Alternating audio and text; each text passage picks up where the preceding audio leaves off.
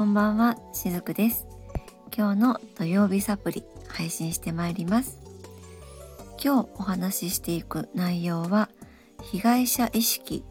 というものについてお話ししていきます。えー被害者意識っていうとですね、言葉だけ聞くと一見何かこうネガティブな感じがするかもしれませんね。ですが、もしこの意識についてなんかこう胸のところに引っかかりのある方がいたらぜひ今日は最後まで聞いてみていただきたいなと思うんですけれどもこの被害者意識をですね、えー嫌わないでいてほしいんですね。被害者意識ってその誰だってやっぱり好きで被害者になりたいわけじゃないですし好きでその被害者の意識を持ちたいはずでもないんですよね。もしこんな意識を持ってしまったとしたらそれには必ず理由があります。え特にですね私はもう40後半40代後半なんですけれどもその昭和生まれの親を持つ世代っていうのはこの昭和の時代の凝り固まったエネルギーを緩和させるためにみんな結構ハートをがっつり開いて生まれてきています。昭和の時代ってあの戦争があり平和があり。昭和っていう時代の中だけでもものすごくその激動の時代だったわけですよね。そこに温かいものをもたらそうと私たちの内側にも温かいものをしっかり持って生まれてきています。だけれども、まあ、実際その時代に生まれてみるとその環境っていうのは温かさとは真逆だったり、まあ、ある時には凍りついていたり、まあ、そんな感じだったので生まれてからこの育っていくか中でえ感情がショックを受けています。えなんで温かいものを得ることができないんだろうってなるんですねで、えー人によってはですね、まあ、普通のご家庭であっても苦労している親を見て我慢することになったりっていうことが結構当たり前な時代だったんですね。そうするとその我慢っていうのも相手のために自分を抑えているっていう状態なのでそれはエネルギーでの被害になります。でまあそんな風に生きているとなんでこんなことしなくちゃいけないの？っていう被害者感情がどうしても生まれてきます。えー被害者意識っていうものの意味は先ほど申し上げたような理由でその自分の感情が傷ついてそこから立ち直れなくなった状態っていうふうに思ってもらえるといいと思います。その受けた被害を忘れたくても忘れられないんですね。取られたエネルギーが戻ってこない。あるいは戻ってこなかった。っていうその傷が痛み続ける限りそれって忘れることができないんです、えーだから長く続いてしまうんですね。人は本来幸せになるために生きています。でもこの被害者意識っていうのがあると私はこんな目にあったどうしてくれるのって何々のせいで幸せになれなくなったじゃないかってもうこうなってくるともはや幸せな方向に、えー転換することさえ拒んでしまうんですね。で実はこの拒んでしまうこの作業がエゴの仕業なんです。えーエゴの意識っていうのはもともとその傷ついたことで生まれた感情がどこにも逃げ場を作れずにずっと私たちの内側でとどまっていることで生まれるものなんですね。なのである意味その煮詰まった感情だって思ってもらっていいと思うんです。それがこのような被害者意識になっていきます。なのでですねその感情としては本当に辛いんです。痛い傷が癒えずにそのまま何年もう人によっては何十年とそこにずっとあってもうズキズキズキズキしているような感じなのでもう当然辛いし触れたくもないですよねだから放置されたままになっていることが多かったりしますでもやっぱりその内側の思いっていうのが外側の世界に反映しますのでこの被害者の意識でいることっていうのは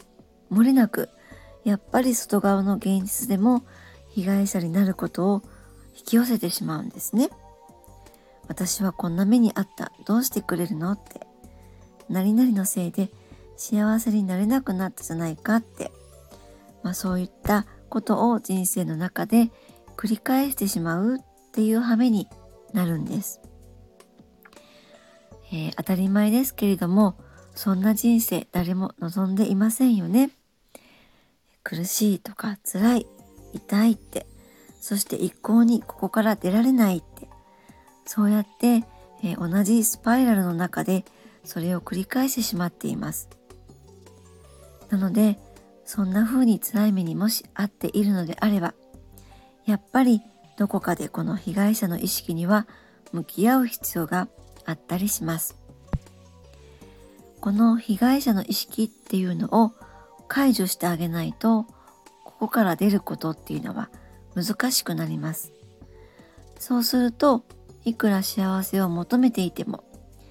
意識の深いところでそうさせないように、えー、仕組まれてしまうんですねこれが先ほどのエゴですこの被害者意識によって、まあ、いわゆるその残念な引き寄せっていうのが繰り返し起こっていくんですね。でもしですね仮に思考でそのいい気分になろうっていうふうにしてもそれは感情には嘘をついていることになってしまうので結局また新たな苦しみを生んでしまうことになりますではその向き合い方はどうしたらいいのでしょうか？ではその向き合い方なんですけれどもどうしてもですねこの被害者意識っていうとなんだかその被害者面をしている自分みたいにですね自分を責める意識っていうのも同時に働いてきたりします。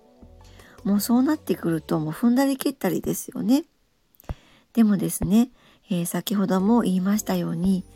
被害者意識っていうのは誰もが好きで持ったわけではないですよね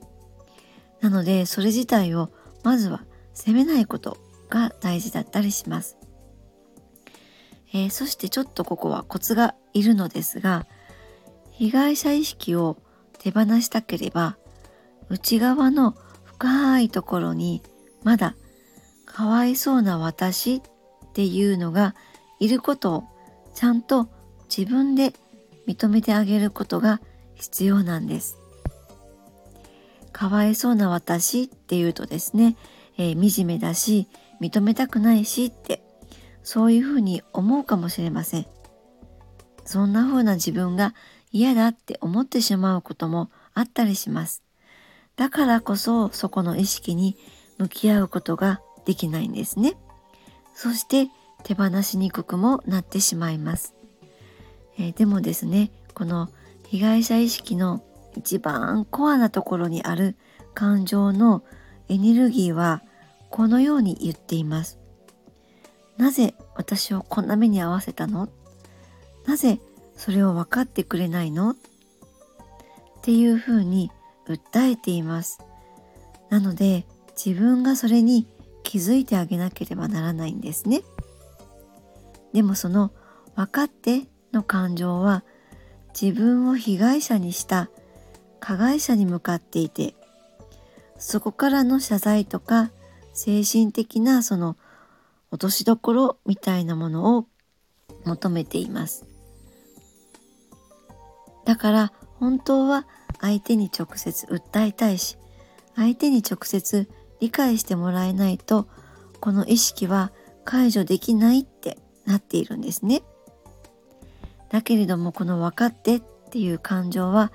えー、いくら相手にぶつけたところで解消はできませんねたとえもしその加害者が分かってくれたとしても謝ってくれたとしても失った時間とかエネルギーとか愛っていうのは帰っては来ないからです。だって分かってもらいたいのは今ではなくその昔その当時の話なのですからね。被害者意識っていうのはそれを抱えて生きている人が一番苦しいし辛いんです。苦しんでいる上にそれを抱えて生きている自分がもう嫌にもなっています。でもその意識を持っている間その被害者役を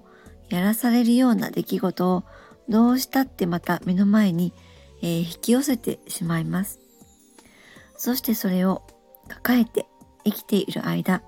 その苦しみっていうのは残念ながらずっと続くものなのです。なのでそういう意識や感情の仕組みをまずは自分で分かってあげることも大切なんですね。えー、そんな苦しんでいる自分をそこから救ってあげなければなりません。それを起こした加害者、誰かによってではなく、苦しんでいる自分自身の手で、もちろんそれはとても勇気がいることです。けれども、それをしてあげられれば、この被害者の苦しみからは解放されていきます。えー、まだ心のどこかでかわいそうな私っていうのが泣いているなら、それに気づいてあげる。そして助けてあげてください。私は本当はとってもかわいそうだったんだ。えー、そうやってですね、苦しんでいる自分の味方になってあげるようにすること。その意識を自分自身が持つだけで、まずは波動が変わっていきます。だってそのかわいそうなことを誰かに分かって欲しがっているがゆえに、被害者意識を持つようになってしまったのですからね。